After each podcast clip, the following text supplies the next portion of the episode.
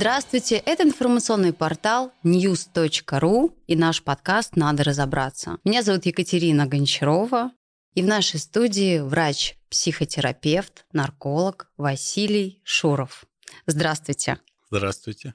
Сегодня мы будем разбираться в теме зависимости курения, алкоголь и наркотики. Василий, вот я должна признаться, я э, так себя называю, я запойная курильщица. Я раз в год курю месяц, а потом я бросаю.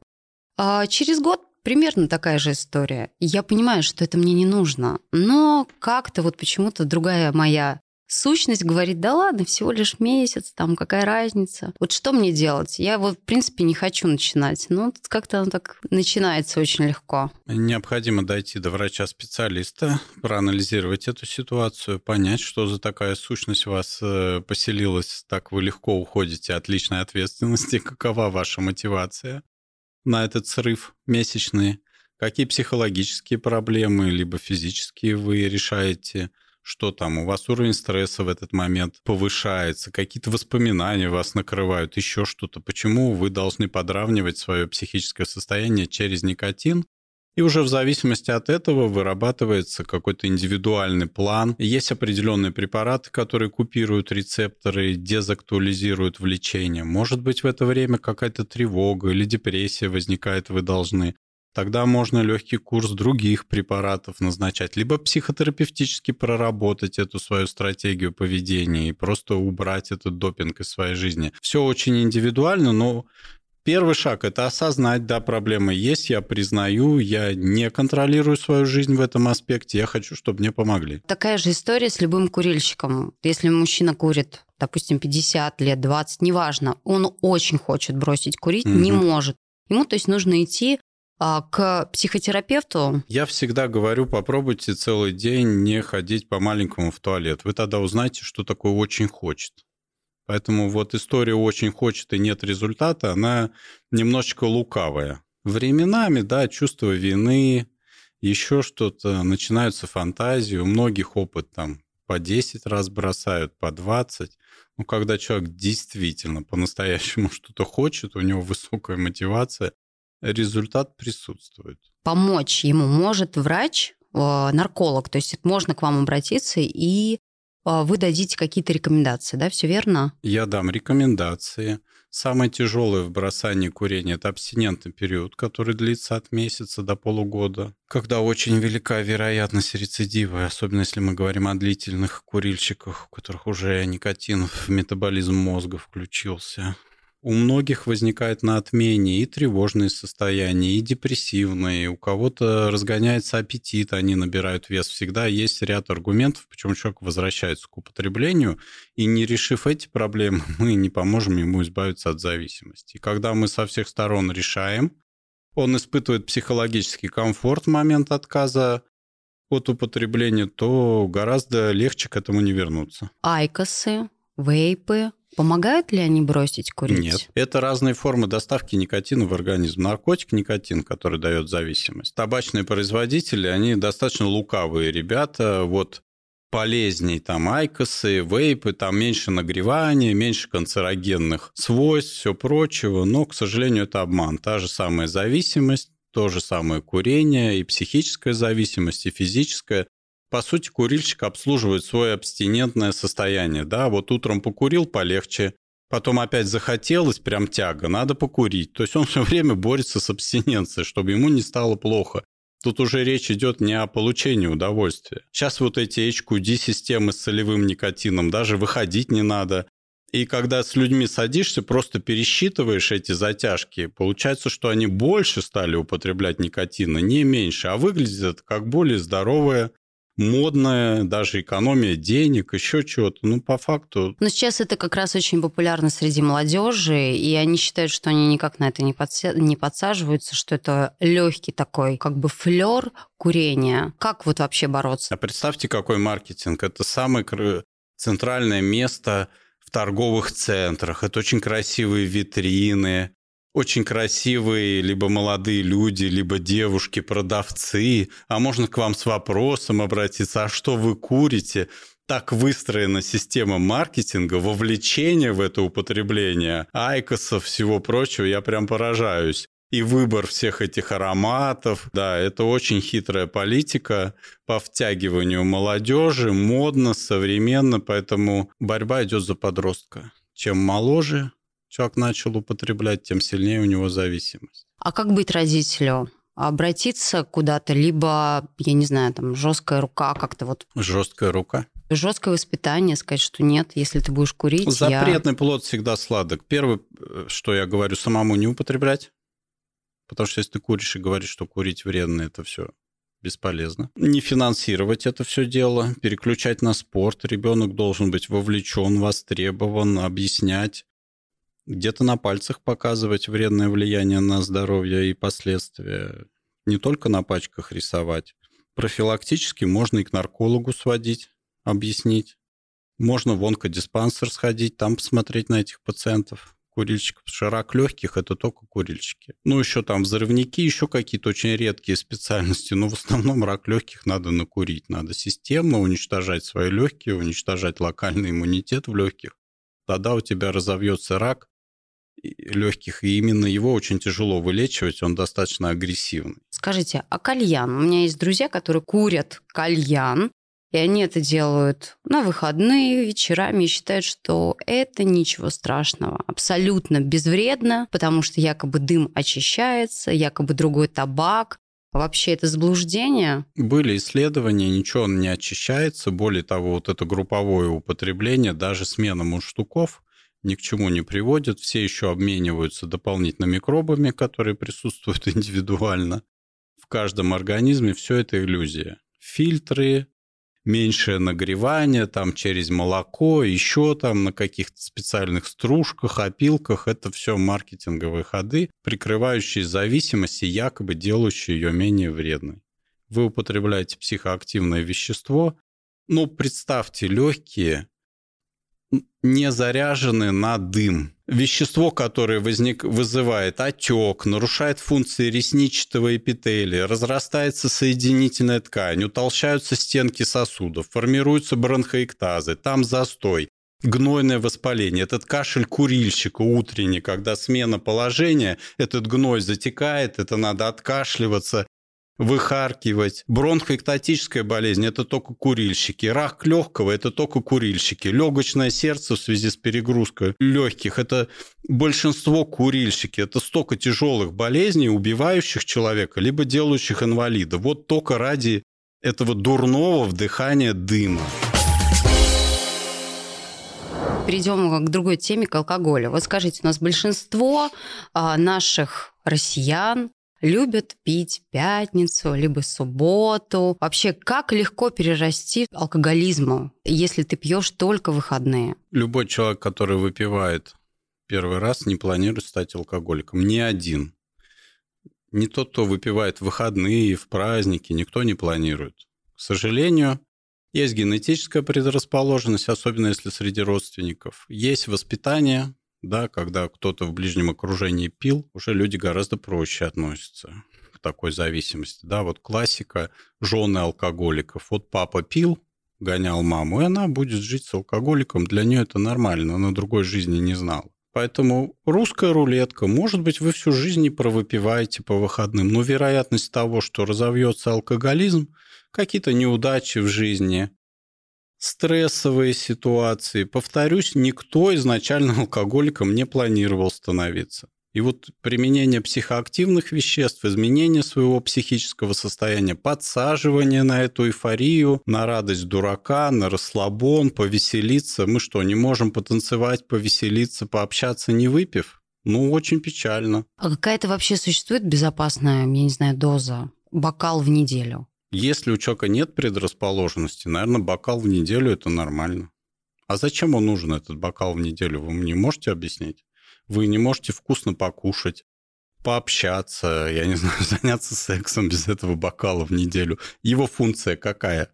Для чего? Многие же сравнивают алкоголь как э, с расслаблением. Человек не может расслабиться Не без может рюмочки, э, да, Мгм. коньячка или бокала вина. Но это же не расслабление, это искусственное торможение мозга. Да? На какое-то время ты получаешь вот это состояние такое ватное, заторможенное, все. Следом, естественно, мозг начинает его компенсировать, вырабатывать возбуждающие нейромедиаторы, поэтому головная боль, за все придется платить. Ты на 5 минут расслабишься, а потом у тебя полдня болит голова, состояние отравления. Ну и что это за такой способ? Все за счет здоровья. Просто так мозг прекрасно расслабит. Медитация, йога, ауторелаксация, что-то приятное посмотреть. Даже займись спортом, как следует качнись, потом сходи в контрастный душ, тебя так расслабит, ты такое удовольствие получишь. Ну, не, почему-то все вспоминают вот отравить свой организм. Я расслабился. Ну, если там курары выпить или цианистый калий, ты вообще окончательно расслабишься прекрасно, и все проблемы уйдут. Тоже хороший метод, рекомендую. Мой знакомый а, закодировался и пять лет не пел. Потом он раскодировался, и через какое-то время он запил. Но сейчас он пьет примерно раз в год. Он может больше вообще не пить. Это очень большая иллюзия. Если уже дошло до кодировки, то есть зависимость была сформирована, человек не контролировал свое влечение к алкоголю. Кодировка действительно его остановила, но остановила именно на той стадии, до которой он дошел. Как только он употребляет, память на дозу, все это есть, ситуация не обнуляется ни в коем случае. Вот именно с той запойной стадии он и начинает. Да, многие так живут. На год кодируются, на три, потом оп, и в запой сразу. А вообще можно с помощью кодировки избавиться от алкоголизма? Если этот метод работает, пожалуйста, пусть человек всю жизнь кодируется и живет на страхе, что если он выпьет, ему будет плохо, он там умрет. Ну, на 5 лет, на 3 года, да, то есть вот такие длительные. Прецеденты же есть, вот вы приводите пример, Ну да. значит, эта методика работает. Ну, у меня, конечно, есть сосед, который кодировали сто раз, и это все было Он бесполезно. достаточно бесстрашный человек, в его случае это не работает. Он вообще бесстрашный, да. Если в семье есть алкоголик, он в завязке, как семья должна праздновать э, дни рождения, праздники? Вообще убирать алкоголь, Все чтобы, верно.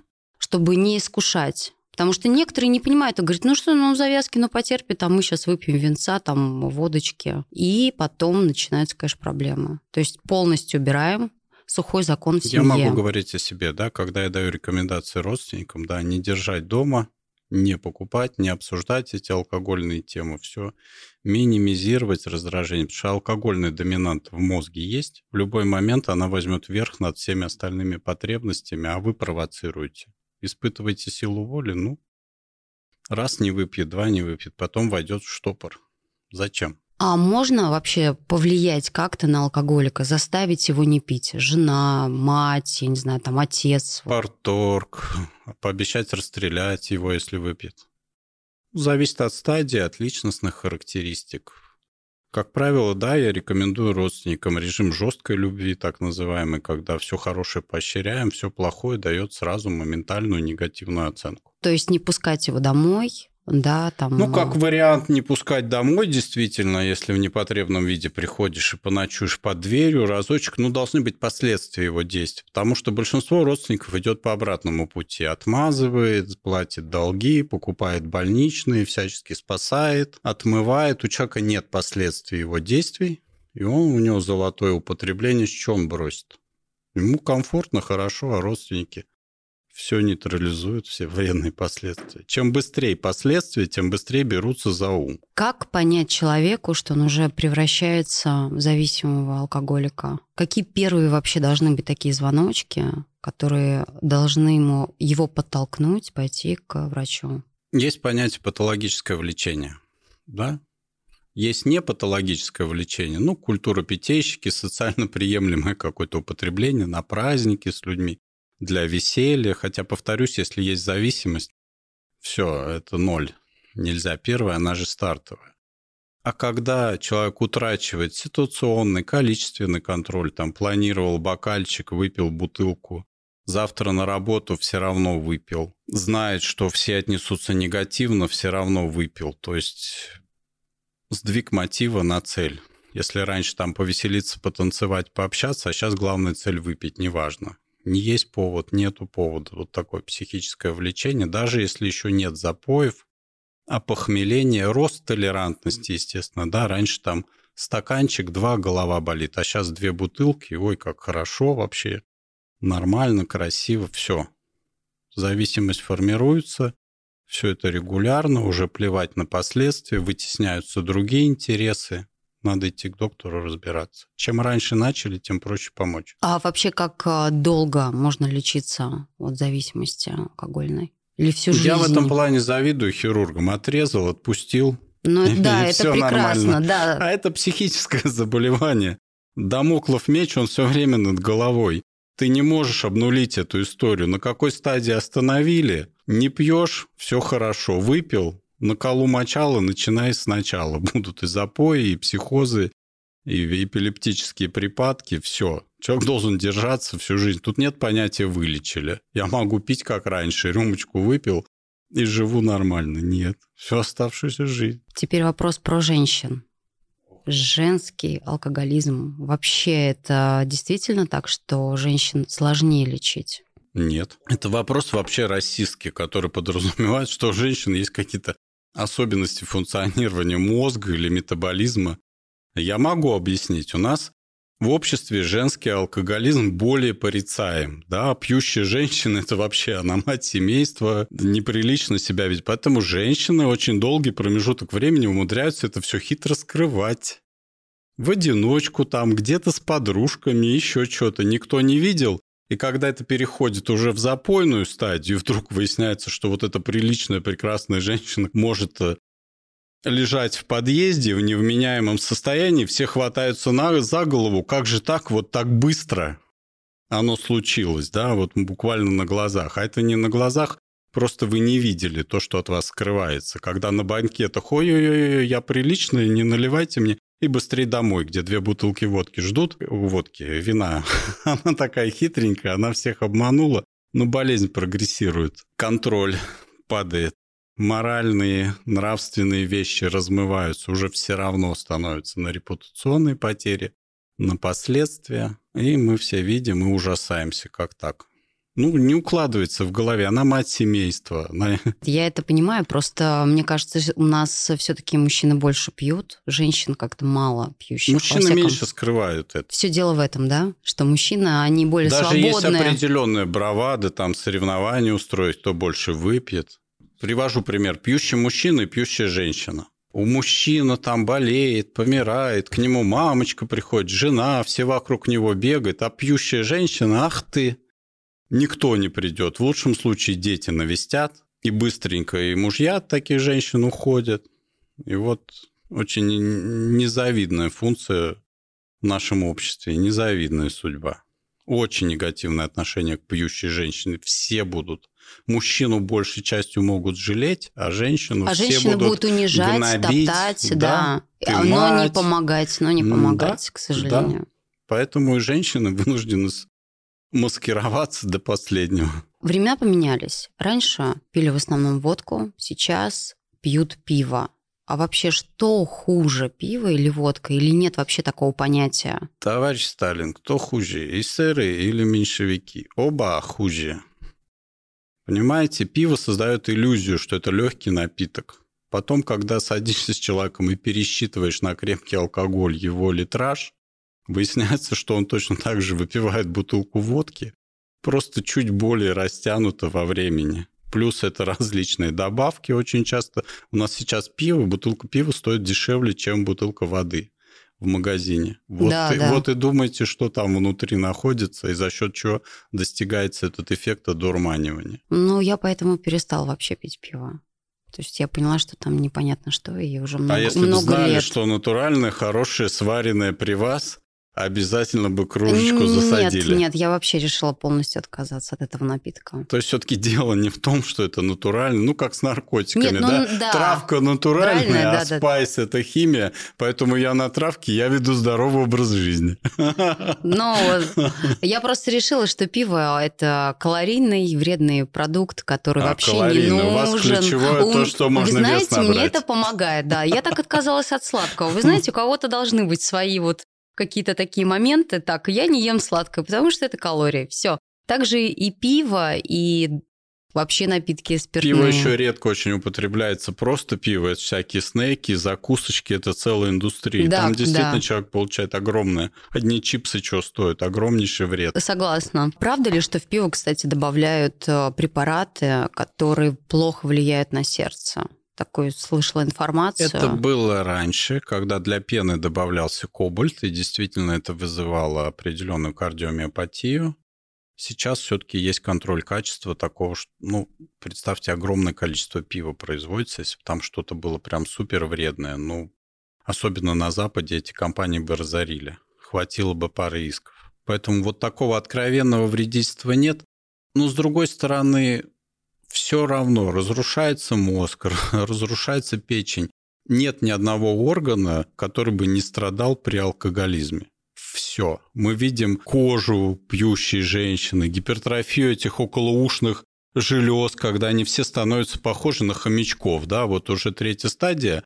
Бомжи там мужчину от женщины не отличишь. Они все такие круглолицые, отечные, ни одной морщинки. Вот, ну, ну, мы же понимаем, что это все уже финал. Застолье. А, Детям говорят, садитесь за стол, мы вам нальем. Лучше дома пейте. Попробуйте с нами вино, пиво. Вообще, как вы относитесь к этому методу? И это реально может как-то уберечь ребенка от дальнейшего алкоголизма? Нет. Более того, это ро- родители разрешили употреблять. Ну, то есть это как бы старт даже, Это пример. Как пример. Даже я в садике смотрю, они играют, они чокаются, они все это имитируют. Это праздник, чуть ли не с младенческих лет, да, безалкогольный, но это все равно вот праздник, это обязательно употребление. Вот повеселиться без этого нельзя. Ну вот так и формируется. Если а, в семье не пьют, то Не пьют, ребенок принято, тоже будет э, такую модель копировать и Скорее не всего, да, потому что это пример родителей, пример трезвого веселья, какой-то радости законной, легальной, не связанной с употреблением. То же самое, если не курят, то вероятность того, что будет курить, существенно ниже, не закурит ту же самую травку. Если он не курит сигарету, он не закурит травку. Никто с травы не начал. Все начинают с сигарет, да, самого такого легкого, а потом уже в компаниях. Ты привыкаешь изменять свое психическое состояние. Все это регулируется самим мозгом. Но мозг дает всего по чуть-чуть. Удовлетворил какую-то текущую потребность, покушал там, романтические отношения завязал, еще что-то. Он тебе даст, ну, немножко. А человек говорит, я самый умный, я хочу много, я хочу прям много веселья, радости. У меня такой тяжелый стресс, что я без бутылки его вечером ну никак не сниму. Других вариантов у меня просто нету. И вот результат. А мозг перестает давать даже вот эту капельку. Раз у тебя внешний допинг, ну и давай, доставай его. Принцип обратной связи. Да, почему у всех наркоманов депрессия? Потому что они в моменте выбивают этого серотонина, дофамина просто ведро. Мозг получает обратную связь чего-то очень много и перестает вырабатывать свое. Ферменты это все разрушили, и на выходе паранойя, депрессия, упадок сил. Вот этот невнятный наркоман ползает, у него сил нет до кухни дойти. Ну, вначале же у тебя было много. И тут же мысль, а я знаю, как вылечиться. Сейчас я еще закинусь, поэтому марафоны и до полного истощения. А если в семье кто-то пьет, отец либо мать, как-то Это можно, катастрофа. Можно как-то ребенка от этого спасти? Ну, а Вообще, чтобы он в дальнейшем не пил. Я понимаю, что у него было тяжелое детство, и чтобы он как-то уберечь. Скажем так, это не стопроцентная э, вероятность того, что он запьет. Но уже есть генетическая предрасположенность алкоголизма одного из родителей. Есть пример, что это в семье, это пьется, так можно. Вот я привел пример с девочкой. Папа пил, гонял их с мамой, они убегали, и потом выясняется, что она замуж за алкоголика вышла, и ей нормально, что он так себя ведет. А если уже у девочки папа был трезвенник, это на дух не переносил, она если даже выяснит, даже если замуж выйдет, она не будет жить с этим человеком. Ну, попытается ему помочь раз-два, и все. Не будет свою жизнь гробить вот на это. А скажите, э, в Америке алкоголь можно продавать э, С 21 людям, да. года. А почему именно с 21 года? Считается, что где-то вот мозг дозревает к 21 году, к 22, вот эта социальная ответственность формируется. Ну, там даже страховые компании это вот исследовали, там права получают 18 лет. Вот 18 количество аварий, там всего, у них страховка самая дорогая. К 21 уже человек лучше прогнозирует дорожную ситуацию, может угу. что-то избегать, он более зрелый он больше представляет последствия своих действий. А тут подросток, алкоголь, гормоны, все хочется, вот этот брутальный эффект, какие-то приключения – и количество несчастных случаев всего ну, в разы больше. А у вас есть какие-то данные? Сейчас пьют больше у нас в России, чем там 10-15 лет назад? Смотрите, как интересно. Минздрав рапортует о снижении вновь выявленных, о снижении осложнений. Ну вот я даже уже упоминал, посмотрел несколько раз даже президент упомянул, что у нас есть рост по регионам. Последний раз он с губернатором Владимирской области встречался и сказал, вот посмотри, у тебя там в три раза больше обрати на это внимание, пожалуйста. То есть у нас выросло количество смертей, ассоциированных с алкоголем. У нас выросло количество отравлений тоже смертельных, связанных с некачественным алкоголем, с контрафактным. Это просто эпидемия идет. Из этого я могу сделать вывод, что то, что скрыть нельзя, у нас растет. То, что можно посчитать как надо, у нас якобы снижается. Я склонен верить тем цифрам, которые скрывать нельзя. У нас прогрессирует. Это мое мнение, повторюсь, оно расходится со статистическими отчетами и нацпроектами. Ну вот я считаю так. Как вообще можно остановить этот рост? Сухой закон? Разве это работает? Либо какие-то, У может нас, быть, другие... знаете, два раза вводился сухой закон. В 2014 году который привел к крушению, и в 85-м, который закончил советскую власть. У нас такая замечательная страна, вот сухой закон, и даже Владимир Владимирович сказал, не надо цены повышать, не надо то, не надо карательных мер, давайте их переключать на что-то позитивное, на здоровый образ жизни, еще чего-то. Вот я бы с сухим законом не горячился, правда. При всем при том, что я категорический противник, сам не употребляю вообще, ну вот как-то, наверное, считается, что вот людям какие-то допинги надо оставлять. Уже прям все совсем жестко запретить в нашей стране. Части населения станет очень грустно. Но какие вот, может быть, законодательные такие инициативы сделать, чтобы наоборот вот людей отвлечь от алкоголя? Я считаю, что вот нужно обратить внимание на подростков, очень активно включаться в детскую наркоманию. Вот эти все время принудительно мы будем тестировать на наркотики или не принудительно. Надо тестировать всех. Если человек употребляет, его надо лечить в 15-летнем возрасте, потому что он элементарно до 20-летнего и не доживет будучи наркоманом. И что касается алкоголиков, тоже надо более активно. Ну, у нас очень лояльное законодательство люди не обращаются за помощью, люди зачастую ведут совершенно аморальный образ жизни, и ничего им за это не бывает. В той же Белоруссии есть и понятие ЛТП, и даже жена может мужа пьющего подвести под то, что он отправится на трудотерапию. Я считаю, что такие инструменты должны быть принудительного лечения, когда уже ситуация запущена, но очень грустно. Ходишь, смотришь на этих людей, которые годами пьют, спиваются, погибают.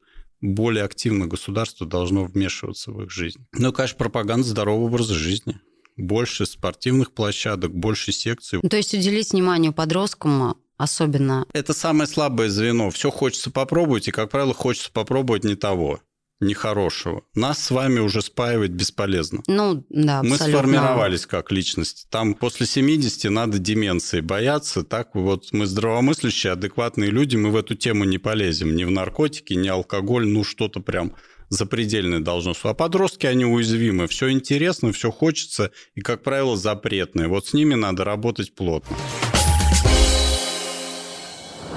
Теперь о наркотиках.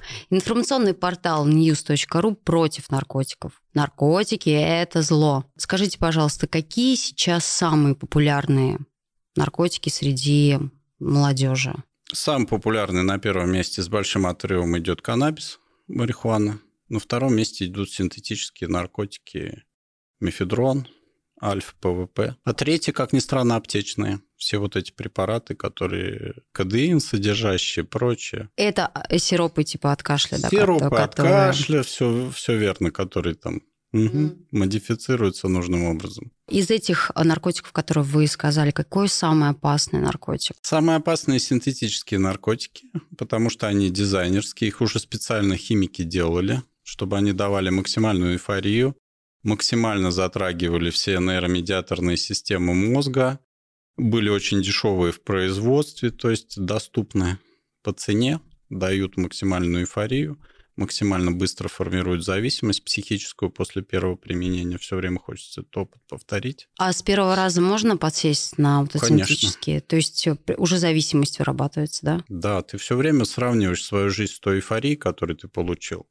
Ну, как если бы ты был, я не знаю, президентом Вселенной, тебе были доступны все удовольствия. Мозг тебе такой уровень радости не даст. Ни за что. И ты все время это помнишь, жизнь твоя отравлена. И получается, а, сколько нужно времени, чтобы стать прям наркозависимым, употребляя вот такой наркотик? Совсем сколько год? Ну, если там раз в неделю. Какая вы оптимистка. Да? Два-три раза вполне хватает, чтобы выйти раза. на систему. Мне очень сложно формулировать то, что относится к наркотикам. Понимаете? Давайте начнем с того, что это элементарно нелегально. Вот тебя поймают с этой марихуаной и посадят. И ты потом товарищам полицейским объясняешь, что во всем мире это уже разрешено, вы тут отсталая Россия. Да, пять лет дадут за... Да, подумать о том, что ты делаешь. Все, точка. Мы живем в России по законам Российской Федерации. Да, от водки больше умирают. Конечно, от водки больше умирают, потому что она более распространена. И это стартовый наркотик. Ты привыкаешь изменять свое психическое состояние, повеселиться, вкусно покушать, расслабиться. Что там дальше будет? Или будет расти толерантность, ты будешь ее мешками курить через какое-то время. Или перейдешь на другие виды наркотиков. Ты начал играть в русскую рулетку, применять психоактивные вещества. Что будет с тобой дальше? Могут настройки в голове настолько сбиться, что действительно возникнет психоз, суицид или несчастный случай, или еще чего-то.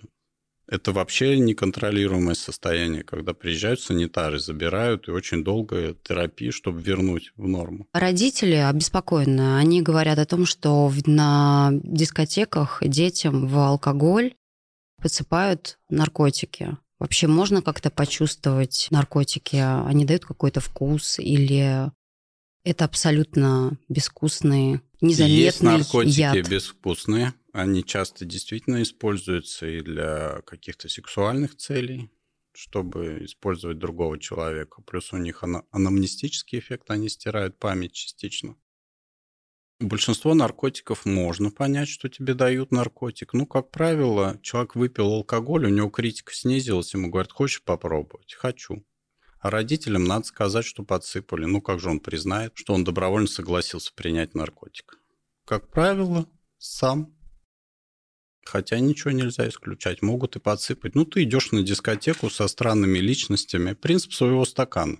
Если ты у кого-то что-то принял, все, последствия уже тебе не принадлежат. Ребенок пришел с вечеринки. Как понять, что он употреблял наркотики? Что может выдать его? Любые странности. Аппетит есть, аппетита нет.